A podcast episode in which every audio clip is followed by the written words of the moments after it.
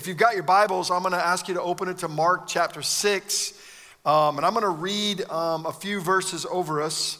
And then we're going to kind of unpack those together, kind of verse by verse. And I'm praying that, um, that God interrupts your life. So you're welcome. Um, so let's, let's pray. Uh, uh, Mark chapter 6, verse 6 through 13. Um, here we go.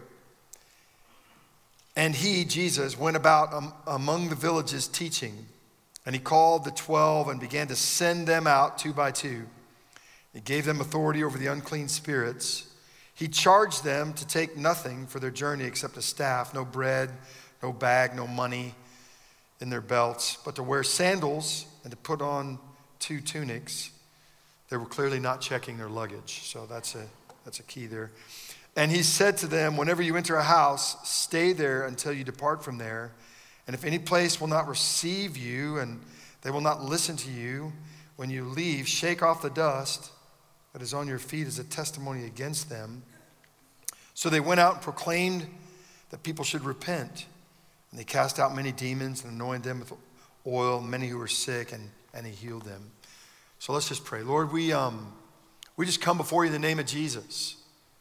We ask that you would take your word, the living, active, sharp, as Hebrews declares it, powerful word, and do things in us. And, and God, as we pull things out of these verses and, and apply them to ourselves today, I pray that you would do spiritual surgery in us, that we would be men and women, boys and girls, young people that encounter you today, um, and we leave here different. That you would be spiritual sandpaper uh, on our lives, that you would take things out of us that need to be removed from us and push things into us, press things into us, and fill us with your spirit, God, so that we would be your instruments for your kingdom until we take our last breath. In Jesus' name. So let's walk through this uh, passage together, okay? And um, I'm excited to get to unpack the word with you. I'm really excited about what God's called us to do as an organization to reach the continent of Europe. But what I'm to challenge you with today, I believe, is not just for another nation, it's for you as well and for your local life and local rhythms and local ministry. And so I want this to land on you as something you can take and put into practice every single moment of every single day. And then if, if God does uh, collide with you in such a way that He um, interrupts you to the point that, man, you're like willing to go and do and be a part of whatever God has for you in another nation or another city or another state somewhere God wants to take you, that you would be open to that too, right? So that's what we're saying today is God, um, we believe that you're working in us. We believe that you're calling us to uh, make disciples everywhere we go, whether that's here and your neighbors or the nations, right? And so, whatever that looks like, we want it to land on your heart today, like that, all right? So, the first thing I want you to see from this passage is right there in the first few words then Jesus went. And so, the first thing I want you to grab a hold of today is this whole idea that God loves go. All right? God loves go. So write that in the margin of your Bible if you're taking notes. God loves go. He doesn't want you to be stuck. Um, and we kind of get hung up on, I shared this yesterday with this coffee cup verse be still and know that I am God. That's really not the premise of the verse. The premise of the verse is that the nations will know right? So there's still, even though I'm, even though all of us need to be still and we need to walk with God deeply and experience His presence, listen, worship, watch this now, worship, when it's rightly done and, and rightly practiced, worship fuels mission. It is not about you. It's not about me, it's about Him and His kingdom and His glory. And so when we rightly worship the Lord like we've done this morning, it should fuel mission. God loves go. And so Jesus went and, and went among them and taught them from village to village. And so Jesus models this idea that God loves go. Now, Cookie and I and uh, three of our kids moved to England in 2011, I'd been working there, doing ministry back and forth for a season of our life to, to get to the place where we would finally say yes and change our zip code and move across an ocean. And it was quite a journey. It took us five years to get over ourselves, or it was really me to get over myself. The rest of them were ready to go, I think. But the reality was, um, when we landed in England, I had never driven in the UK, okay? Ever. Like when I went on mission trips, somebody else was driving and we would take trains and it's really fun by the way to do train train thing. But anyway so when we landed in england literally um, someone had given us a 1999 peugeot so it was 2011 so it was a cool car. I, I was grateful that it was given to us and it smoked by the way um, and it was amazing. It was so fun. It was a little toy car and and i literally can remember the first time i got in the car i had not studied much about driving in England, but here's, here's the picture I want you to get, okay? Other side of the car, right? Yeah. And you shift with your left hand, right? Yeah. Same clutch thing. Everything's, yeah, same as normal. But you're on the other side, you're, dry, you're shifting with your left hand, and you're on the other side of the road crazy. Whoever said that, you are correct. Crazy, like, oh my gosh, this is this is definitely different, okay? And and so then, yeah, so there's a lot of concepts that I had to grab a hold of, literally grab a hold of really quickly. Or you do really bad things, stupid things, all right? So so one of the things in England and across the, the colonized nations of England and, and the United Kingdom is um, they have roundabouts, right? Now, if you're, a, if you're approaching a roundabout in America, no one knows what to do. It's chaos. But in England, everybody knows what to do. And the concept, listen, this is what I call the theology of the roundabout. You had no idea where we were going today, but here it is. The theology of a roundabout is go. The premise is go.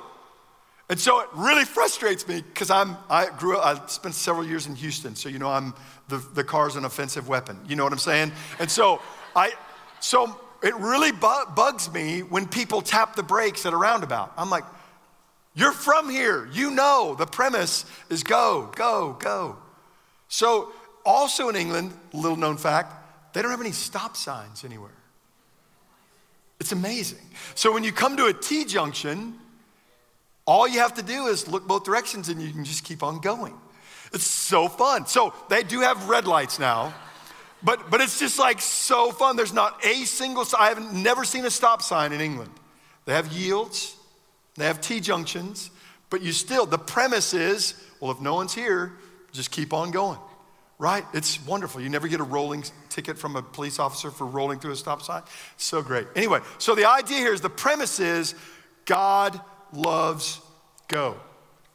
So, what I want you to consider today is God, if you're calling me, if you're calling me to go and be a part of your kingdom work, to live in this stream just like you modeled for us, to go about sharing Christ and sharing the love of God and sharing uh, who Jesus is and the call to repentance, like all that's in this passage, then why do we tap the brakes?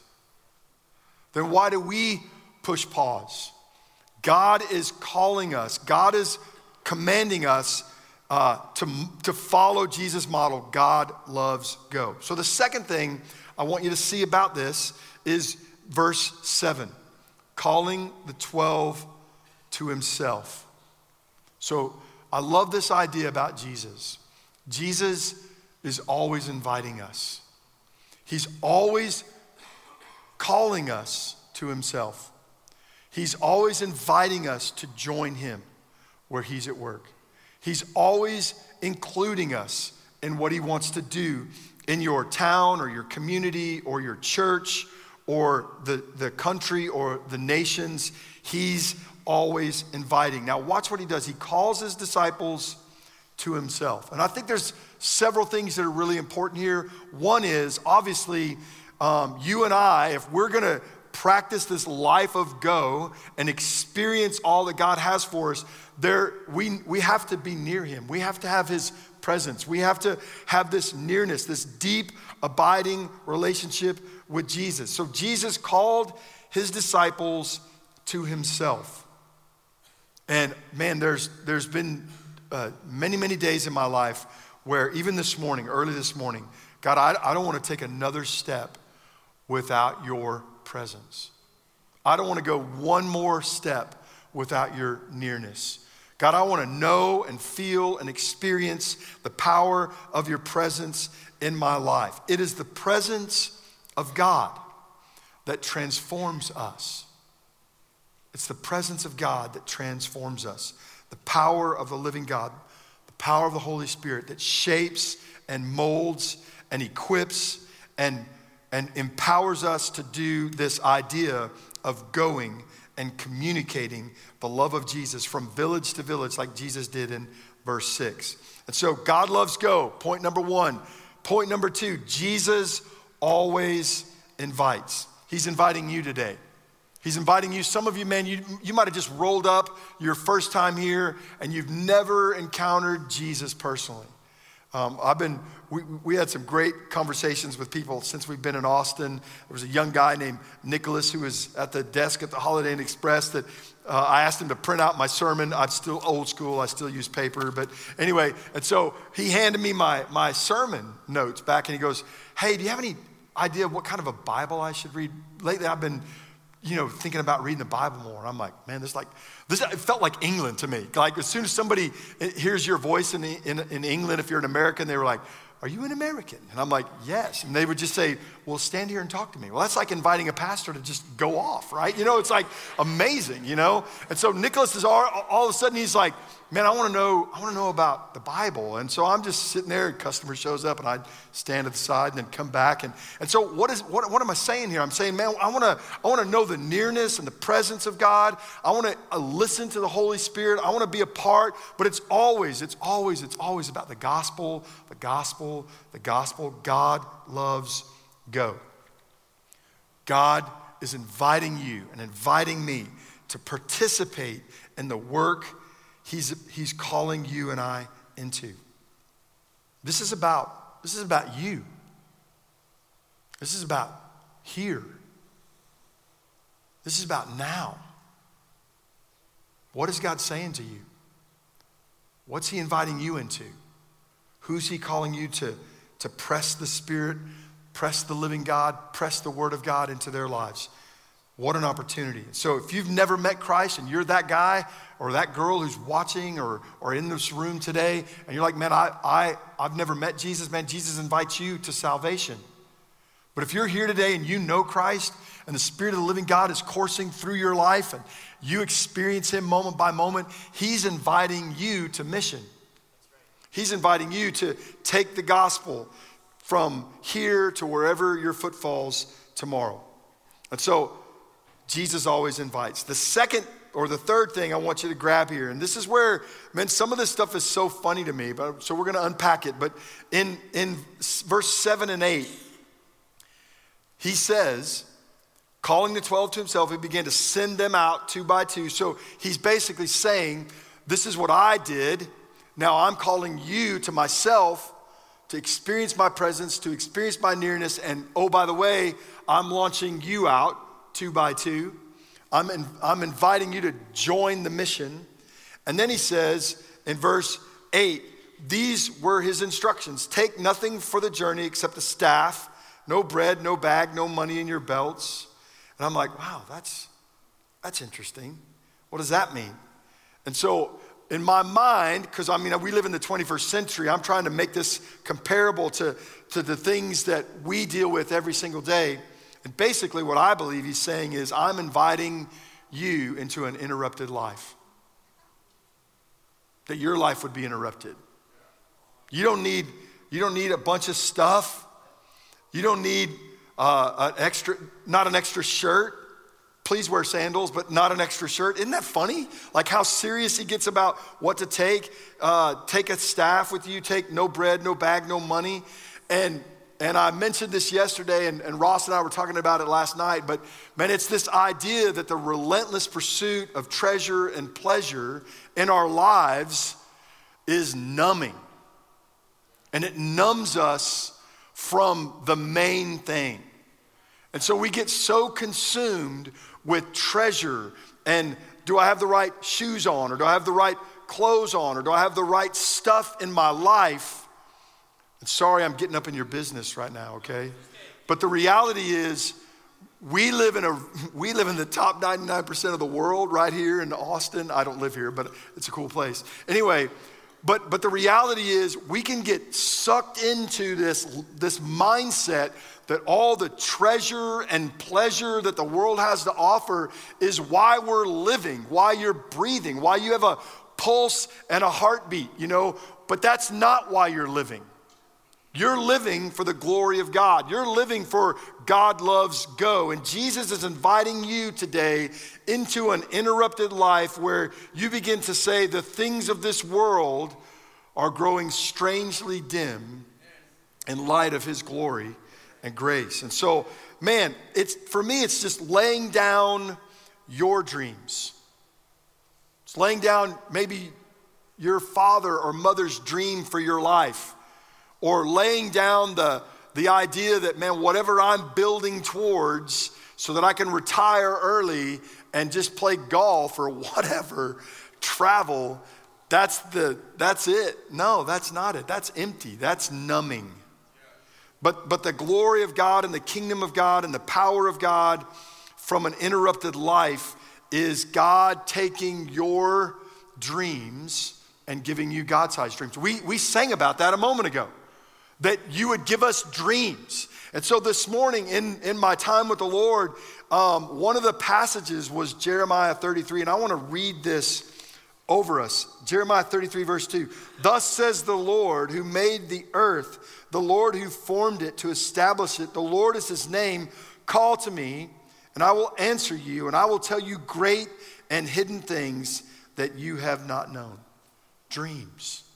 I will, I will show you great and hidden things, things that you've not ever known, things that, that would stretch you and call you out and pull you into a God sized dream.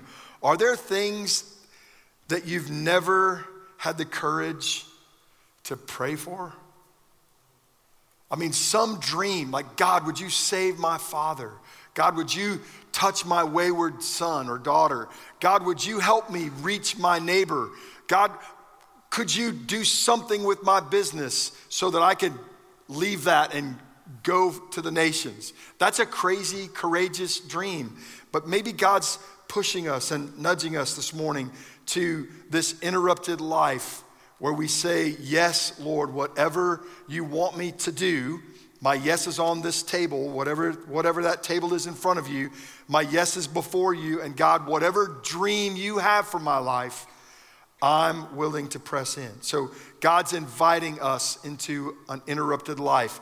And this passage just is like, man, all this stuff that we worry about, honestly, it's the stuff we worry about that create the, the greatest anxiety in our lives.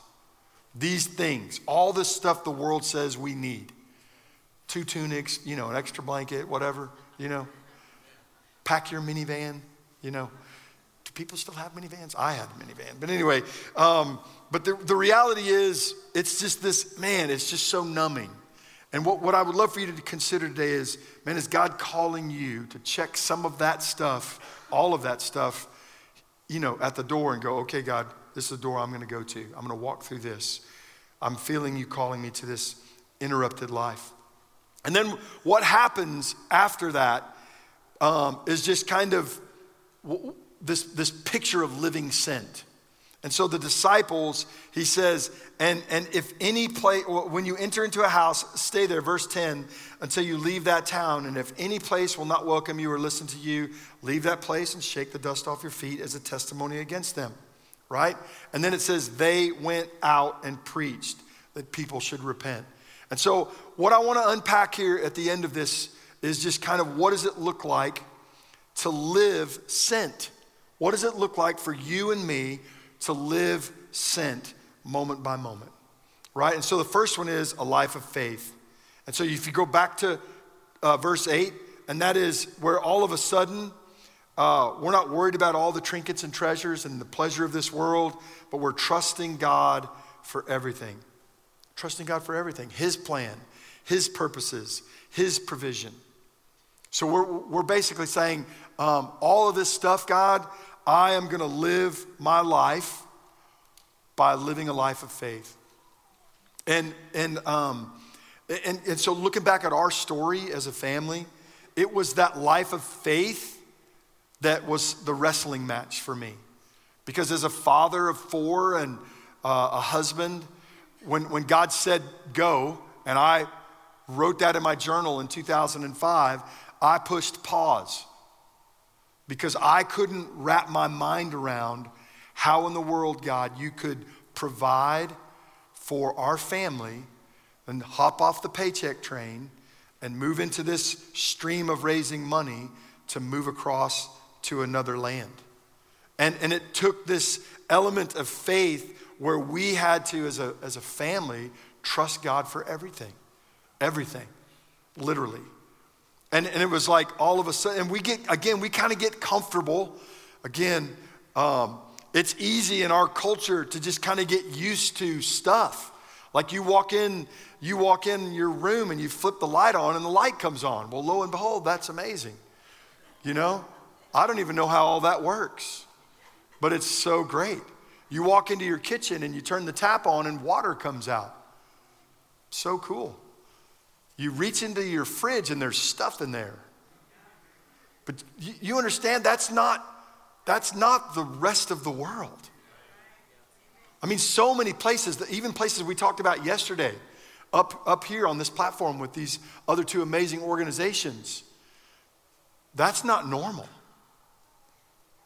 That's out of the realm.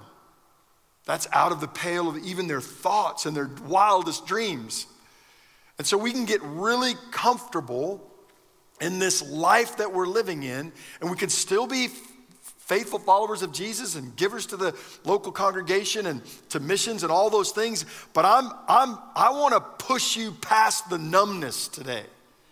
That we live a life of faith. And what does that look like? It looks like risk. That you would say, God, what do you want to do with my life in this moment? Where do you want to take me? How do you want to use me? And then you posture yourself to step out in faith and risk. Now, watch this. When you and I risk, it drives us. We, we, we get out there on the edge and we're risking. We're, we're living on the edge and we're risking. And we're saying, God, I am out here. And it creates this spirit of dependence in us. So, what happens when we risk? we, we fall on our face.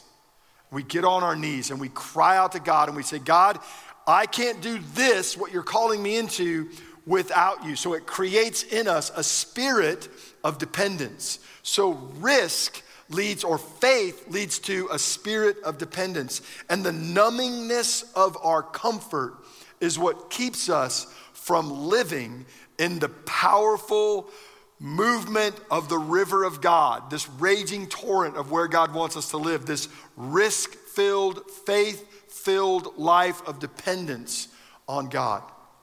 That's where we're meant to live. That's where we're meant to live. That's where you and I are meant to be. But we get, again, we kind of get pressed in by all the stuff, you know, the things of this world, and it begins to numb us and cloud us from this idea of living a life of faith. And so God's inviting you, He's inviting us to live a life of faith. I shared this yesterday. Um, one of the books that really pushed us, uh, and me personally as a, as a father and as a husband, as a minister, was uh, Francis Chan's Forgotten God. And it's all about the power of the Holy Spirit at work in us. And he uses this phrase why do you need the comforter if you're comfortable? Well, that just blew me away because I'm living uh, at that moment, I was like, I'm so used to the, the comfort of the day. And, and we were never meant to live here in the comfort. We were meant to live out on the edge, risking for the glory of God, for the, for the, for the nations and our neighbors, and saying, God, will you use me? Here with my coworkers. God, will you take me and pull me out of this comfortable place and live this life of risk so that the Holy Spirit is not just, yeah, I need you, God, but God, I am desperate for you. And without you, I cannot take another step forward. I cannot do one more thing. And so, living sent is a life of faith. And it's moving us out of our comfort zones. The second thing is a life of prayer, practicing the presence of God. It's moment by moment, it's the daily rhythm of your life. And so I believe, honestly, when Jesus pulled his disciples together and called them to himself, this is about the presence of God. This is about the experiencing him and the nearness of who he is. Well, how do we do that? Jesus isn't physically here. So, how do we do that? We do that through practicing the presence of God, through the power of the Holy Spirit, through prayer. And it's this idea, this power comes from prayer. And so, when we got to England, listen, I'd been a youth, I'd been a, minister, a youth pastor in, in America for 30 years. And it's not that I didn't value prayer. I prayed about all our stuff. But I'm just telling you, in, in America, it was easy for people to come to Jesus. It was easy for people to make decisions to follow Christ. It was easy because there was still a spiritual culture of religion.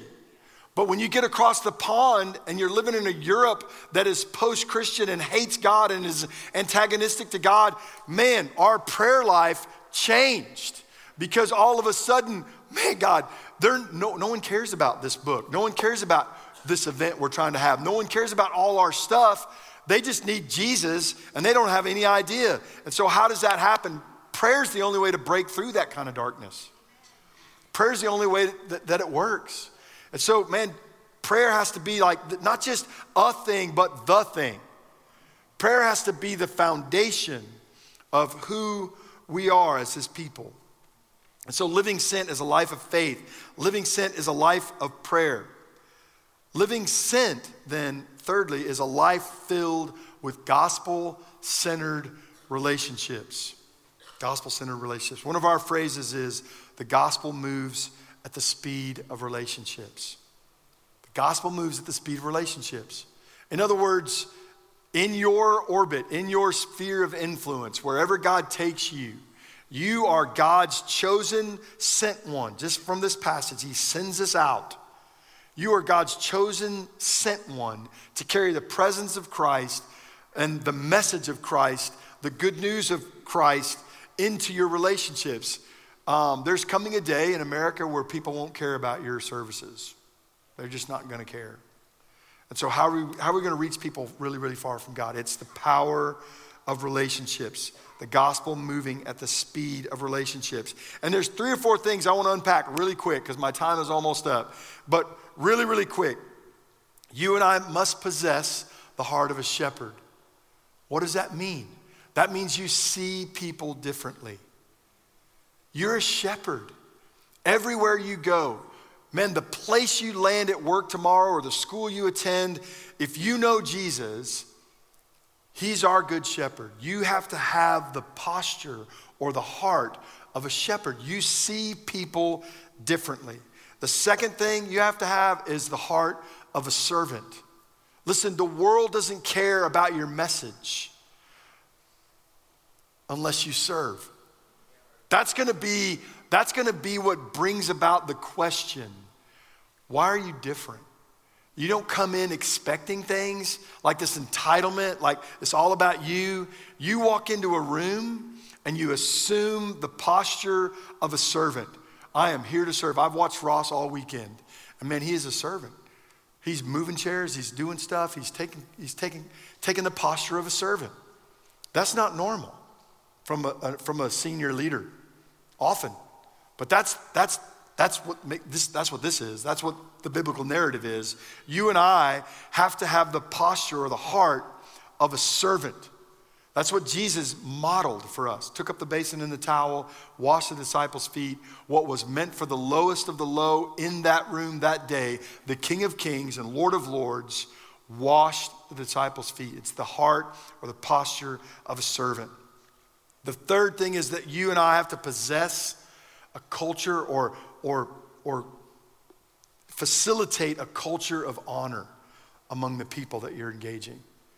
People that are really, really far from God, people that don't believe anything like you believe, whatever religion, whatever ideology,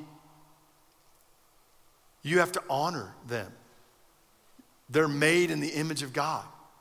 So how do you how do you love them well? You honor them. Now listen, this is the greatest tension in the North American church is that you hold to truth and you create a culture of honor.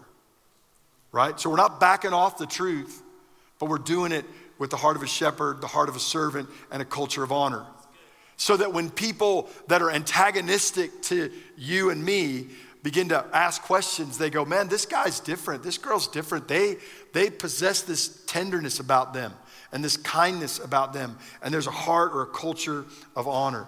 The fourth thing in living sin is a disciple maker's heart.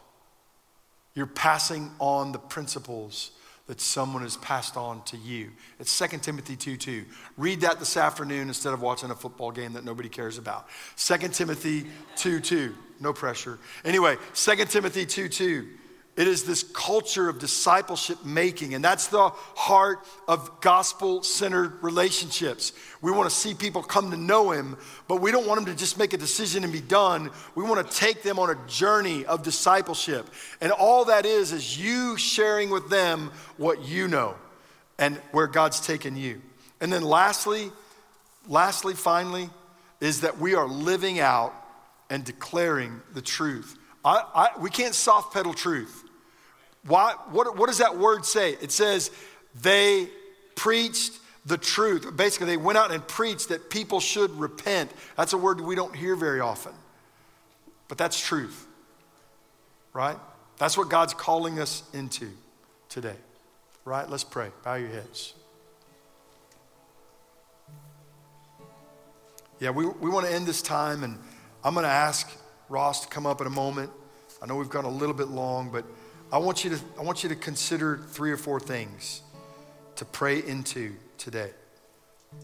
One is that this is about you and this is about now, not Jesus and 2,000 years ago and what, what he asked the disciples to do. It's about you and it's about now. The second thing is that you need, to, I, I would love for you to pray things like this God, I know you intend to use me. That's your plan. I know you intend to use me. Spirit of the living God, fall on me. Just whisper that. Holy Spirit, fill me. Holy Spirit, fill me. I know you intend to use me. Spirit of the living God, fall fresh on me. Fill me. And to recognize or even to say out loud, Jesus, you're worth it. Whatever you call me into, wherever you take me, it's worth whatever that risk is. So, Father, do what you want to do in this moment. I pray uh, over these folks, both in this room and online, and we ask, Spirit of the living God, that you would interrupt us today to go to our neighbors and the nations. In Jesus' name.